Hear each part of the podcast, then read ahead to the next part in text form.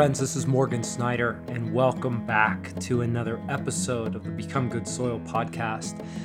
For this episode, there is a topic that I have been deeply excited to talk about. Some big ideas to bring that have been curated and distilled in my heart. It's something I've been wrestling with for 15 years but particularly in the last two years, God has made it a real focus of frontier for my masculine initiation. It was something that was very formative to me in a particular way this last December and this last January, but it feels like only now has there been kind of release to distill it into a podcast and bring it to this tribe for honest and hopeful consideration as we walk as deeper apprentices in the kingdom of God. I want to talk about an unprecedented time in which we live, and it has nothing to do with COVID 19. It's really important that COVID 19 will amplify it, will express it, but in fact, there is an unprecedented reality never before seen in human history that we find ourselves, but it is so familiar to our everyday life, it has become unfamiliar. I want to return to some ancient scriptures just by way of context, as kind of 30,000 feet for this conversation there are these voices of returning to life that speak, the voices of the prophets in the ancient texts. Jeremiah has this fascinating statement that, in some ways, you can use to interpret almost all of human experience.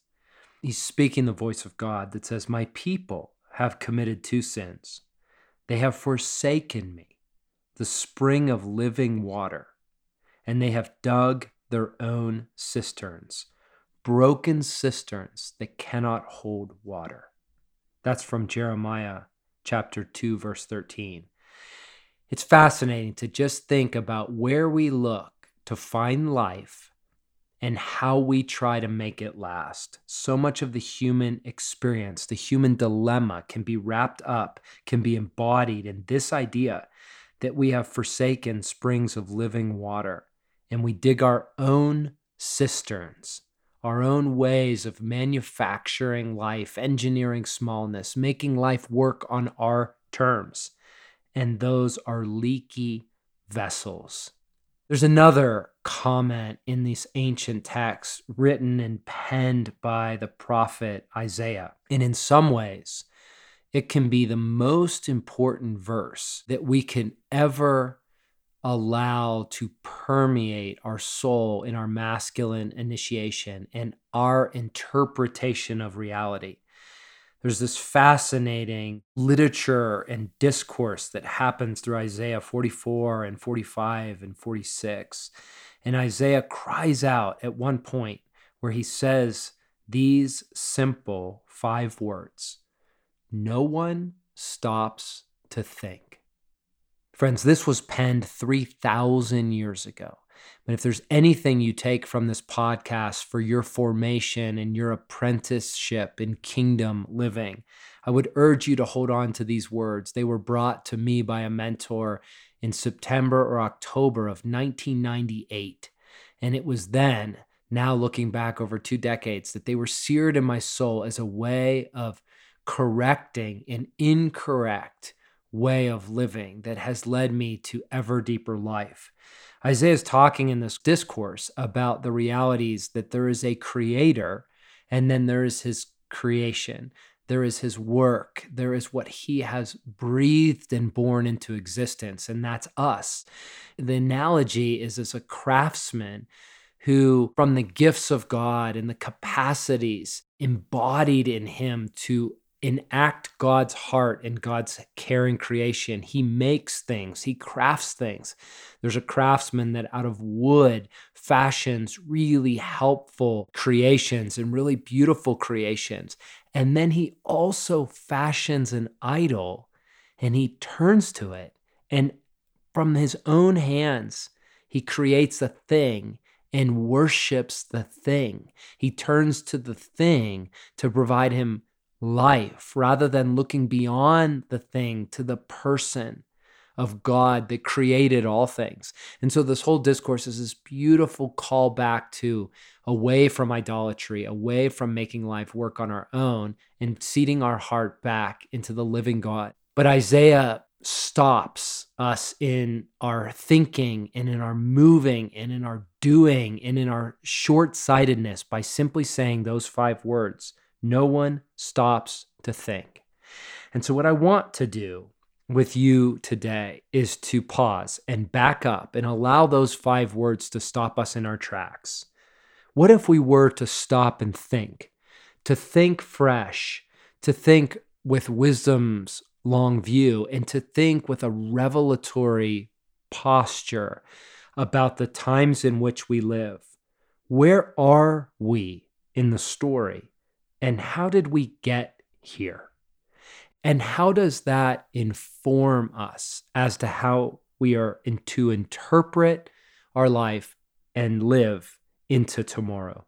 I want to think first a little history. When did humans populate the earth. Okay, there's all kinds of speculation and historical data that suggests different theories, but many people would say that humans entered the story of creation some 200,000 years ago, 400,000 years ago.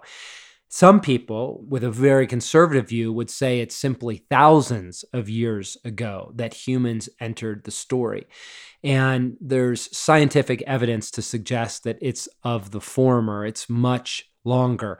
But regardless, we can understand that humans have been on the earth, have inhabited creation for many thousands of years. And up to 3200 BC, we were a nomadic tribal society of hunters and gatherers. It was subsistence living. Life expectancy was very low. Somewhere in the realm of average life expectancy was in the early 20s when someone became a grandparent food, which was a precious commodity for survival, was protected and preserved for the youngest children for survival. And so grandparents uh, didn't live long and and life expectancy was very very short compared to modern age so you had humanity as hunters and gatherers the first big shift that happened in 3200 BC was a shift to an agrarian culture in ancient Mesopotamia. We became farmers, and there was a major change in civilization. Farming allowed people to set uh, permanent civilizations, and more food allowed for more lives to be sustained, for life expectancy to increase, for quality of life to increase and for some luxuries to be created beyond survival.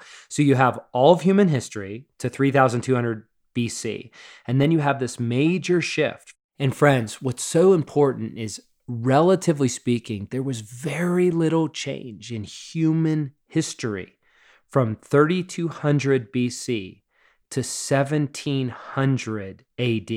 So we're talking about roughly four to 5,000 years, even as we became farmers, there was very little change.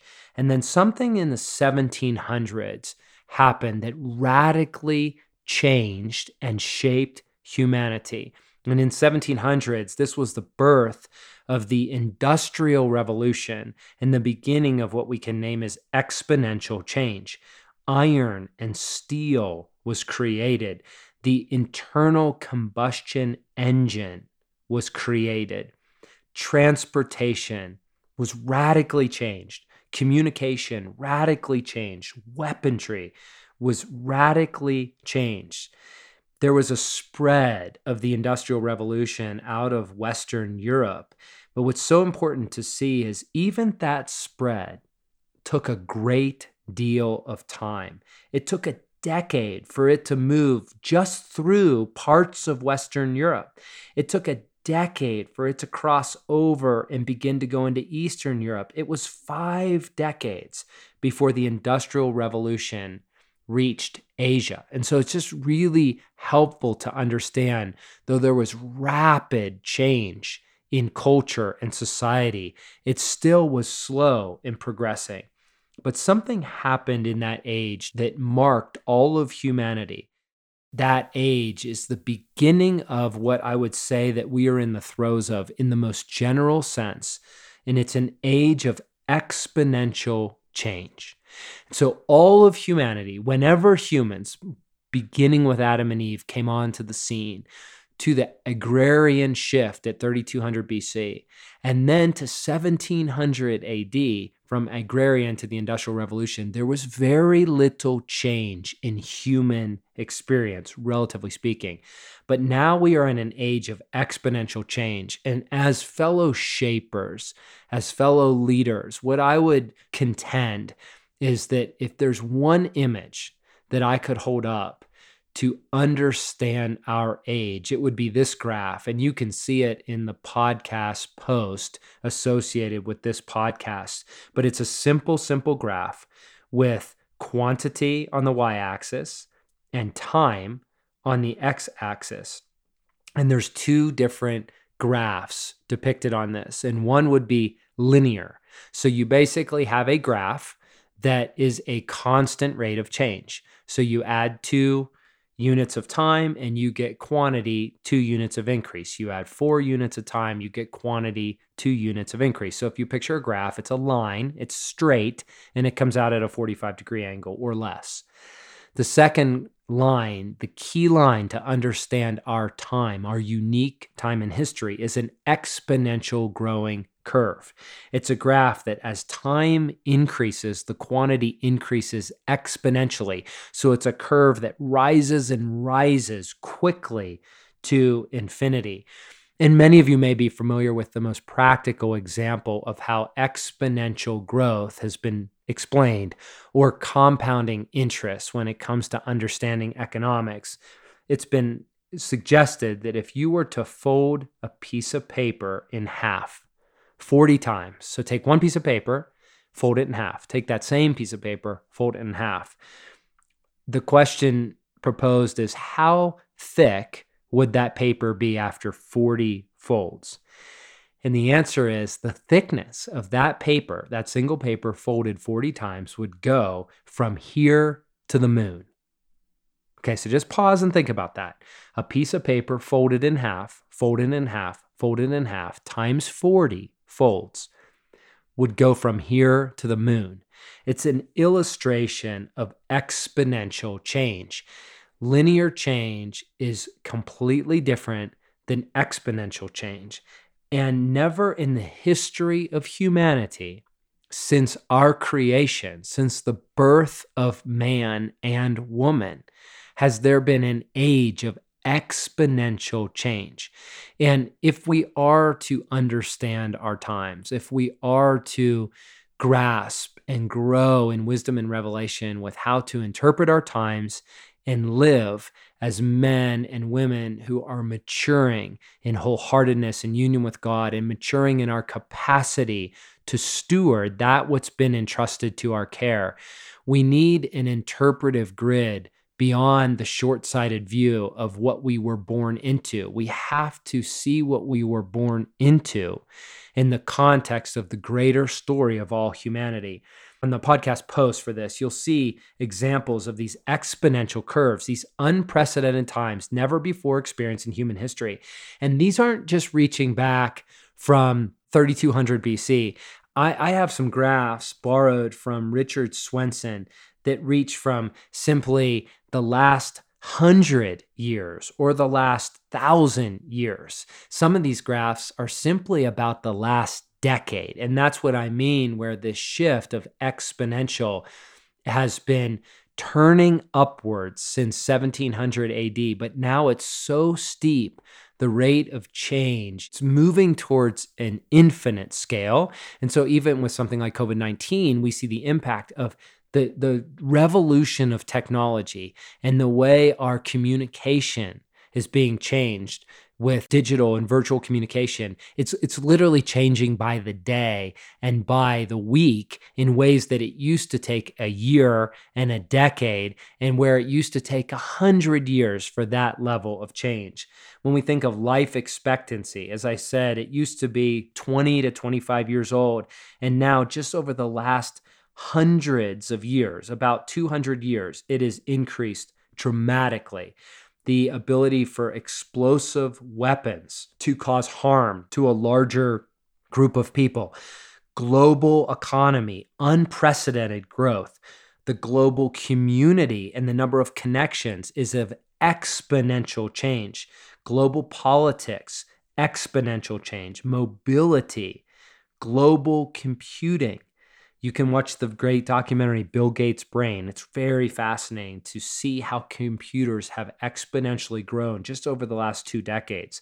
Speed of travel, amount of information, cost of healthcare, government debt, power of weapons, world population.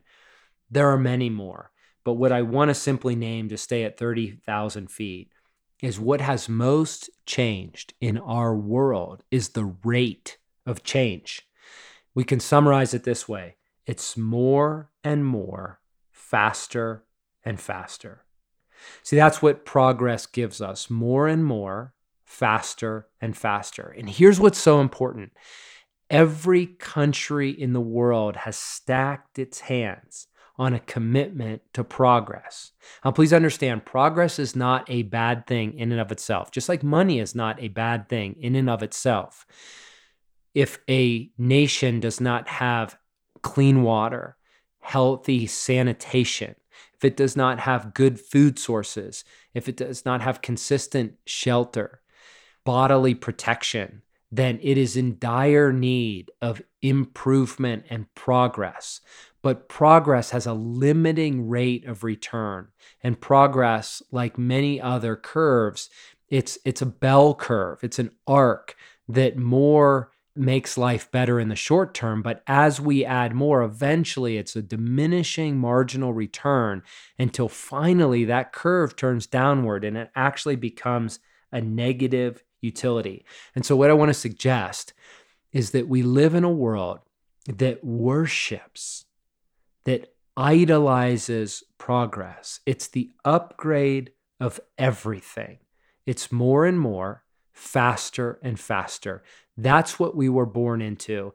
And it's become so exponential that the world in which our grandchildren will be born into, if Christ doesn't return before then, will be so utterly different than the world that their grandchildren are born into. In many ways, it will be unrecognizable. It will be that much different than the rate of change that happened just from our life to our grandparents. So, what I want to name is two things have happened in this reality of exponential change. One is that it's become habitualized. In other words, it's our normal. We think the upgrade of everything is normal. We think that there should be a new iPhone with better features next year. We think that it's better to have a car that's more automated than the car we have, and that the car is far better than the horse. We assume that more is better. We have come to habitualize it, and we have become addicted to progress. I just confess, I am not that allured by technology. I'm just not interested.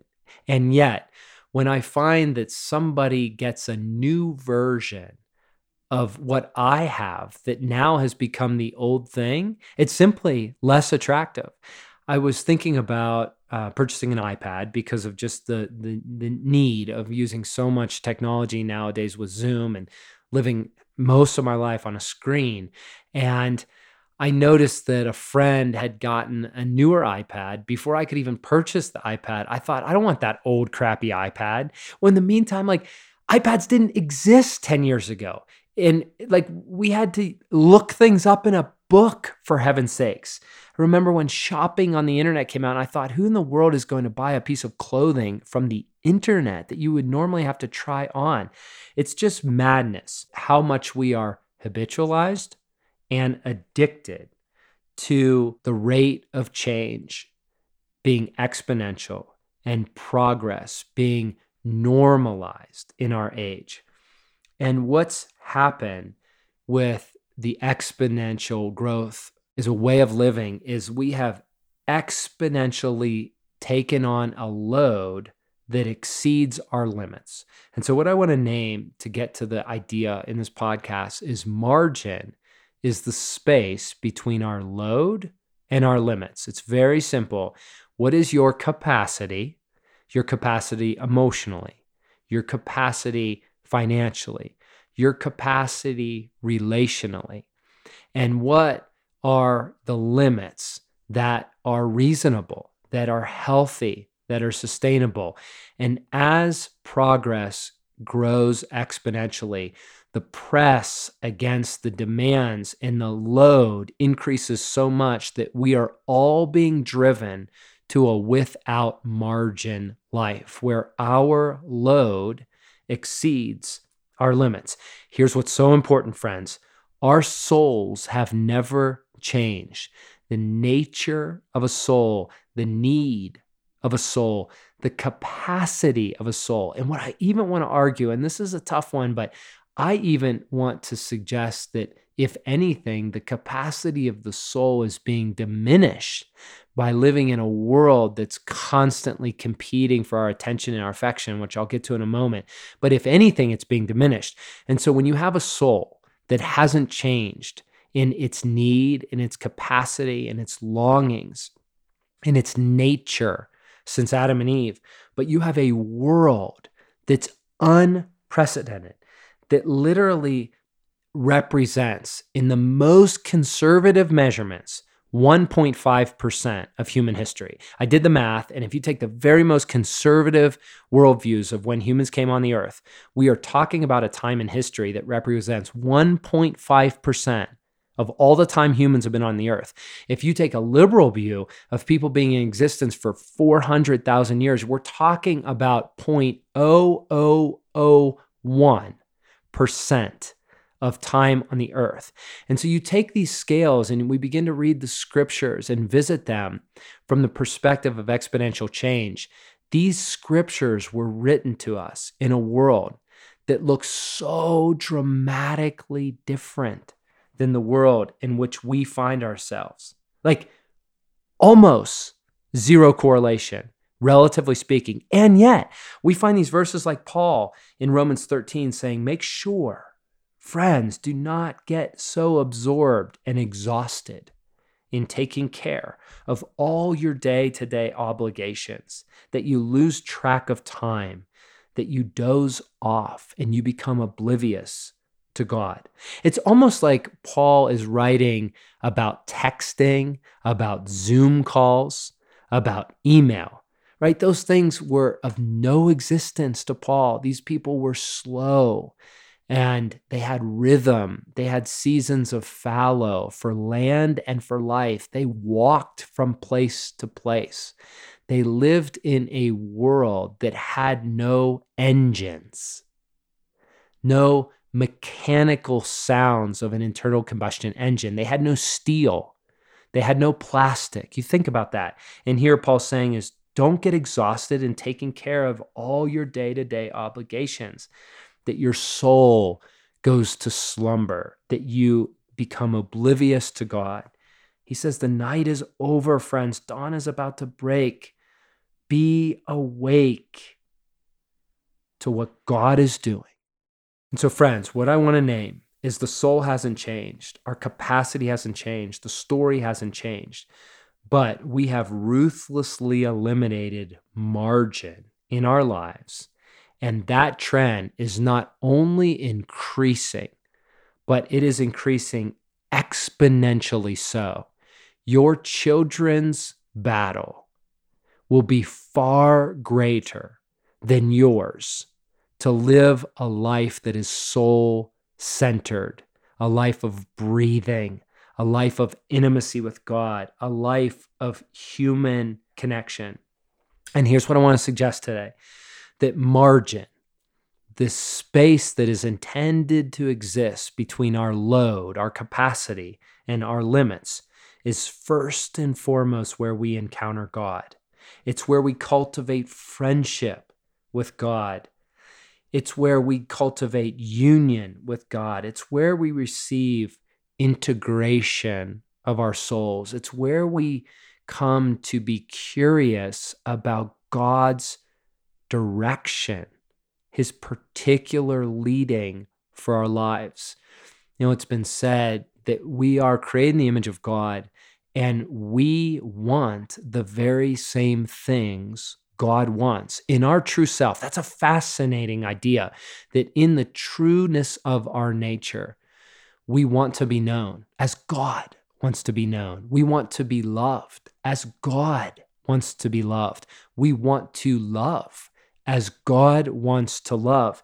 It's in margin, it's the in between. It's the space and the pause I want to suggest is the first and foremost where we encounter God. And I want to suggest that that's primarily through these two things our attention and our affection.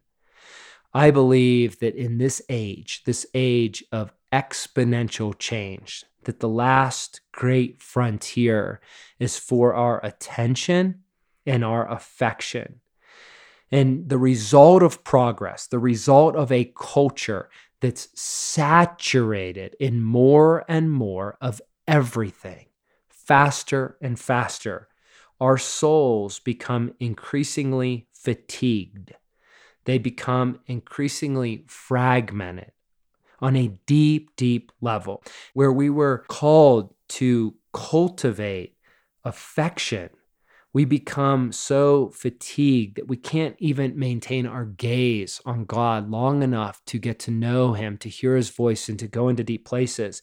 And where we were called to cultivate attention, we've become so fragmented that just pieces of us just, just get dissolved and broken off. And there's just so little of us left to turn to God.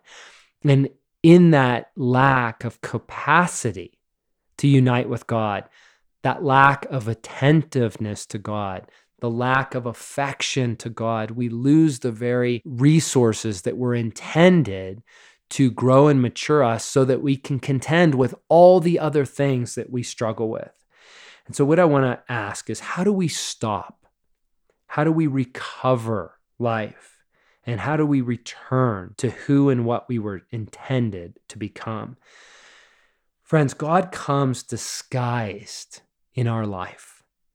He comes sneaking in through people and places and things. And if you've walked with me at all, you know that I have said this before that every unprecedented time also comes with it an unprecedented opportunity. And I believe an unprecedented provision from God, some supernatural capacity where God says, Son, daughter, for such a time as this, I will lead you, I will infuse you with the capacity to make the impossible possible, to live against the grain of what is embattling and causing bondage to most people in the present age. And so my question is, where do we go with this? You know, complex problems require complex solutions. I've been seeking out uh, mentorship with Richard Swenson, the godfather of the kingdom in margin. He wrote the book Margin, along with other beautiful books that he's penned, all of which I've been immersing myself in over this past six months. I've had delightful conversations with Richard, and I've asked him these honest struggles because this is my frontier right now to really step into what does it look like to recover my attention, to recover my affection, to live a supernatural life where my load is actually less than my limits and I am increasing a capacity, a space in all my resources to cultivate the acquaintance of God, to go to ever deeper places with Him. And so I've been having these conversations with Richard, and he is a holy, holy man. He was a physician who was wrestling with this question of why are people carrying so much stress on their face? His patients as a physician, fellow doctors, and he is an he would name himself an integrationist, a futurist. And finally, he simply had to quit his job with two young children at the time and take a part time teaching job so that he could give himself fully to wrestling with this dilemma. What is the problem and what is the solution? And that's when, as the godfather of margin, he, he saw the universal theme unique to our age that progress was killing the souls of people. More and more, faster and faster, was no longer serving most people in our age he was very humble in these conversations. And one of the things he just named is it's very complex, and complex problems require complex solutions. He ejected at 1984. And so, in an exponential age, that was a lifetime ago. And he said it was nearly impossible, but it was possible. He went to a part time job and a part time salary to try to live with margin, a with God life. He spoke over 2,500 times on these ideas of margin and how to recover a life of soul. He said, if you want to live with margin, he was sharing, he said, don't adopt kids because adoption has gotten woefully complicated. Now, please understand that actually wasn't his counsel. What he was saying is that's the dilemma. He has a son going through an adoption process. And it was so complex. It was so expensive. It was nearly impossible. He said, if you want to live with margin, don't get sick because the medical system is so broken and it's so overburdened, overtaxed, so expensive that it's become unmanageable. And there is no simple solution by any person or political party to fix the medical system. And so what he was crying out was mercy, mercy in an exponential age. There are things that cannot be controlled. And it is a woefully difficult time to live a soul centered life. I share that with compassion. And I share that with promise that there is more available and God is not deterred. Friends, God knows. God knows our hearts. He is not deterred and He will be faithful to us in our age. And so, as I sat with Richard, he offered four ideas as framework as I poured out my heart to him and said, I am struggling, Richard. Help me. Help me. How do I navigate this world in this age? And he offered these four ideas that I want to offer to you by way of reflection. He said, First, we must follow the counsel of Isaiah, where he says we must discern the times. And Jesus echoed that in Matthew 16, where he says, You know how to interpret the weather and the signs in the sky, but you don't know how to interpret the signs of the times, right? He's speaking to the Pharisees. He says, You look to the west and you see storm clouds and you say, Huh, looks like it's going to rain. And yet here the times are right before you and you cannot understand them. God has come. And so he said, It is very critical as a leader, as a shaper, to pause the moving, the doing, the tree in front of you, and back up to the forest and consider your considerations. Rethink your thinking.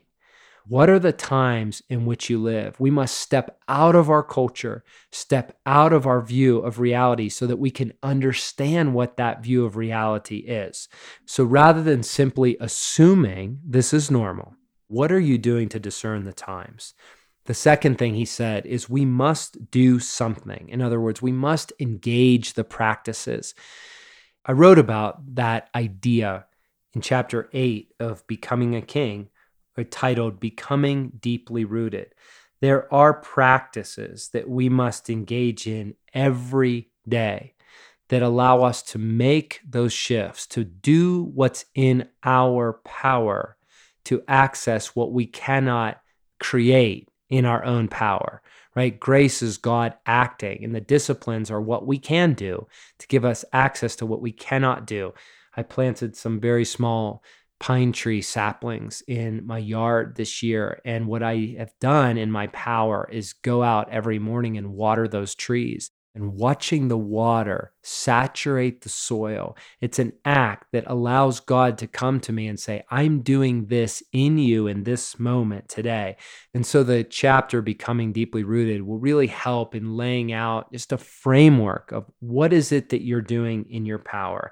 What I appreciate about Richard's counsel in this was he said that when you are in overload, so let's say that emo- in your resources, emotionally, physically, financially, you are at 130% of your capacity. When you take actionable steps to start cutting back, if you go from 130% to 120%, that's a huge victory. And it still feels like crap.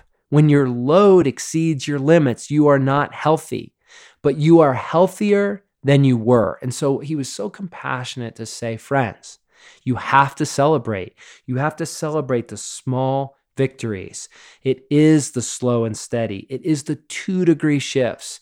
Most of the apprenticeship in the kingdom does not happen in these huge, miraculous moments. Some do, but most is in the dailies the dailies, the moments stack up to become a decade. The decades become a lifetime. The lifetime becomes our eternity.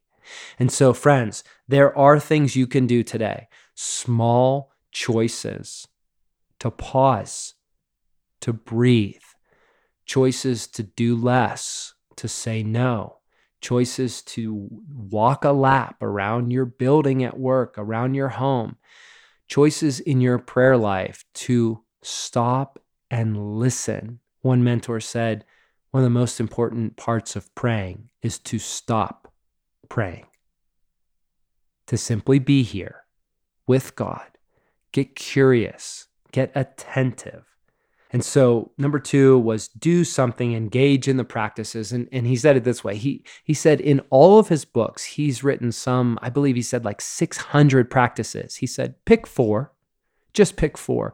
There, were, there was kindness and fatherly counsel in his voice.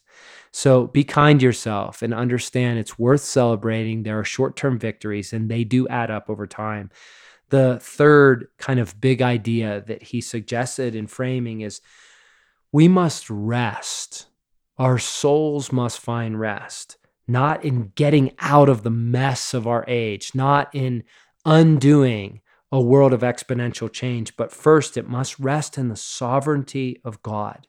That's why these scriptures, like the scripture that says, I, the Lord, formed the light and created darkness.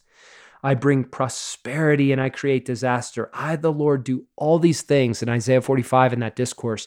Those kind of scriptures, these scriptures that just proclaim the sovereignty of God, were meant to invite our souls to root in that which cannot be shaken, that which cannot be changed, that which we are not responsible for, and that which is good and right for our soul.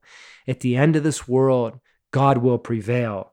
Isaiah 46 says, My purpose will stand and I will do what I please. Oh, friends, it's so hopeful to know at the end of the age, God will prevail. His way will have its way. And we can rest in the sovereignty of God. And so long as we are not resting in God's sovereignty, it becomes fundamentally up to us. And so, whatever else we do that's in our power, as we cultivate the practice of praying into God's sovereignty, resting into God's sovereignty, receiving God's sovereignty, that's where I believe we will most grow our affection.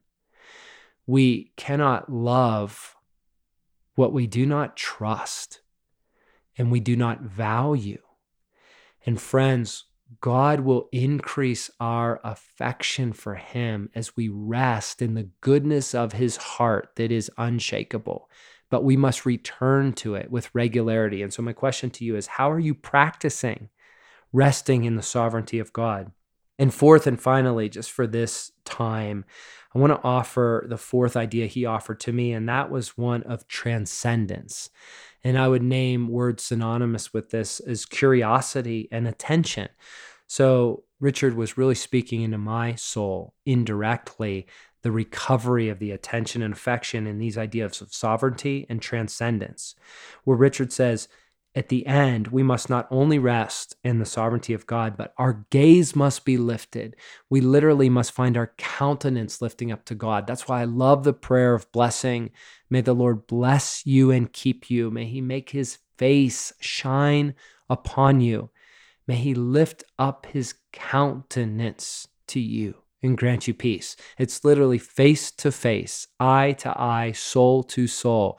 We were designed to lift our countenance up to the living God, to look not into the things of this world, but to fix our gaze on the one who transcends the brokenness of our age. Colossians says, Pursue the things over which Christ presides says don't shuffle along eyes to the ground absorbed with the things right in front of you. Look up. Be alert to what is going on around god in his kingdom. That's where the action is. See things from god's perspective. Friends it is a lifeline to pause and to quit our relentless shuffling along eyes to the ground absorbing with the things right in front of you. I confess how often so much of my day can be a reaction to just what's dropping into the top of my inbox and just trying to fend it off like like a tennis ball machine on a court and just whacking balls because there's so much coming through all of these uh, mediums of text and email and Slack. And yet, God says, don't start there cultivate the practice of seeing things from God's perspective. And friends, it's a prayer of a warrior, it's the prayer of a king, a prayer of a man who is becoming when we can say, God, what is your perspective on this? I'm right in the in the frontier with my initiating my daughter on this. I have so many questions. All of my exclamation points have been thrown out. Most of my periods have been thrown out. I have mostly question marks going, God, how do I do this? What's your perspective? How do I shepherd her heart into the more? Where am I overdoing it? Where am I underdoing it? Show me what your path is for my daughter's initiation into mature, wholehearted womanhood. How do we lift our attention? So, friends, I want to stop there and think together. Started with that image that I really want to entrust to your care the image of linear change compared to exponential change. I want to propose that we are living in the age of exponential change. And that matters more than most things in how we interpret the times, how we discern the times, and how we understand how is it that we are supposed to live. So I want to leave you with three questions for your consideration. Margin. I want you to think, just observe about the reality and your belief about load versus limit. First of all, just a snapshot in your world today and this week and this year. Friends, just think with me about margin, the space that is intended to exist between our load and our limits, our capacity and our limits. How much are you in overload? Where do you have more burden than you have capacity? What have you come to believe about margin based on your actions? Secondly, attention and affection. I want you to simply observe. Think over the last year. Think over the last five years. Think over the last decade. What has happened to your attention and your affection? If you need a little practice to observe, pick up a book, any book. See how long you can read that book without thinking about other things, without doing any other things, without checking a mobile device, without writing notes, without wandering, and wonder how long that attention is compared to how it was five years ago. What has happened to your attention? What has happened to your affection? Friends, I was deeply convicted on this. There were two moments in my last year One happened at the very end of May in 2019, and the other happened just about a month ago back in the national forest. Both times I had carved out space to stop and settle into a soul's portion and a soul's pace. And in both of those times, what I had to confess is I, I lost the romance. There was something that happened in my soul in the mid 1990s where I fell in love with God. He became my affection. He became my attention. It was I was consumed with love for God. And in these decades, I have worked hard for God. And in a lot of ways, I've worked with God. But also, my attention and affection have been diffused. And part of me has lost the romance, lost the intimacy. And in both of those moments this past year, the Father was just so loving and so generous, saying, Son, I'm here. Son, I've always been here. There's a way back. There's a way back. And He romanced me mothering me through beauty and nourishment and comfort, and God fathering me through the abundance of nature and wild spaces and wild animals and wild weather. There was a returning. And so, what I want to ask is what's happened to your attention and your affection? And what does God want to say about that? The third question I want to leave you with is what if this life in which we find ourselves is not normal? Friends, we have an amazing capacity to adapt, and that is a gift from God. Thank you. That is for survival. We were given an amazing capacity to adapt to a new normal for survival. But if we are to ever mature, we must understand that our capacity for adapting also has limitations in our fallen nature. We come to accept things as normal that are far from normal. We come to accept things that seem ordinary, that are far from ordinary. I want to suggest that where we are in human history, this expression of what life looks like as a human in our culture is somewhere between 1.5% and 0.0001% of all of human history. And so, with that, I ask the question what if this is not normal? Really? What if most of what we see when we see our reality is unprecedented? And what if margin could save the world? What if margin was intended to be a direction and a path towards recovering the gospel in our age and offering margin to others, financial margin, emotional margin, soul filled margin, relational margin, providing an on ramp for our own souls, for our families, for our communities to recover life? What if we could recover a little bit more of our attention? What if we could recover a little more of our affection? What if margin could save the world? God, that's a lot. And so, to honor you, God, with my friends, I want to not fill all the space. I want to pause. I want to breathe. And I want to invite you to settle us into these questions. God, I want to become a discerner of the times. I want to see life from your perspective.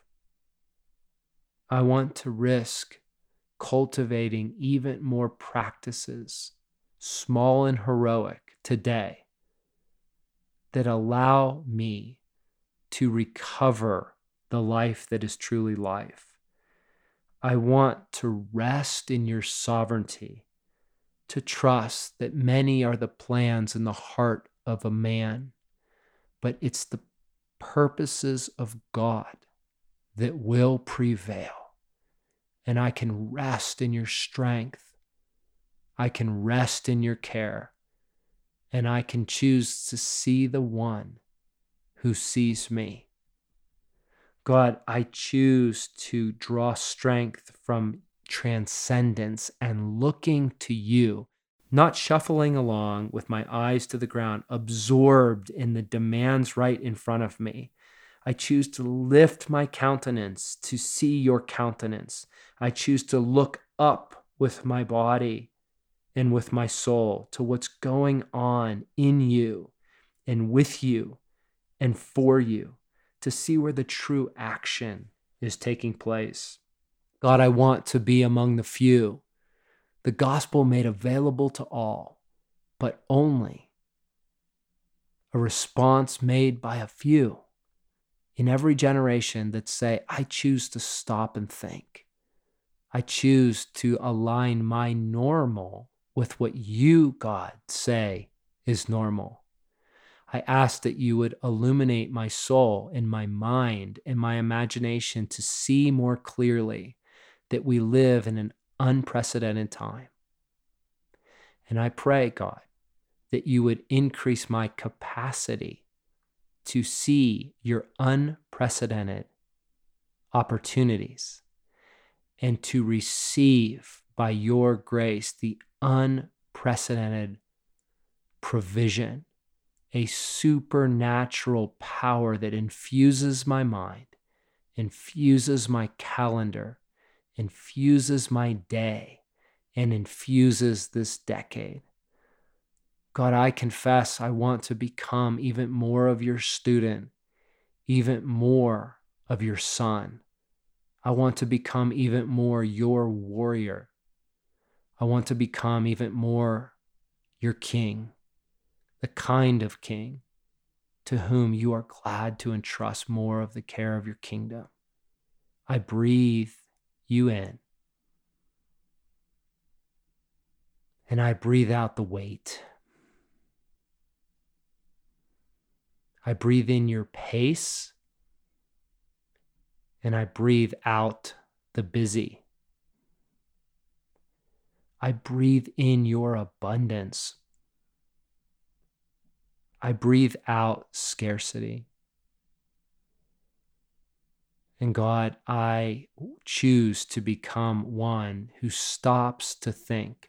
I choose to become more and more the kind of person that does not forsake springs of living water.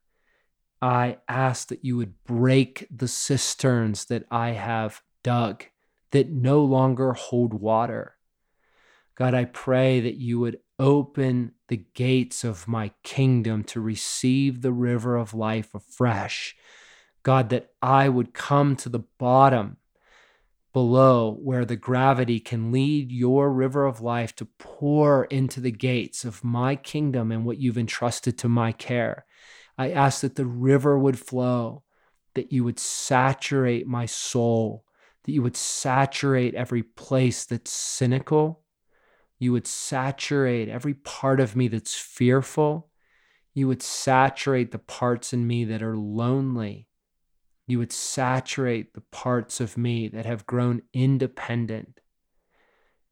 God, I pray that you would saturate my soul and that it would be imbued with the life of God, that I would rise and rise again with increasing strength, increasing vibrancy, increasing confidence that you have started something in me and you love to finish what you have started.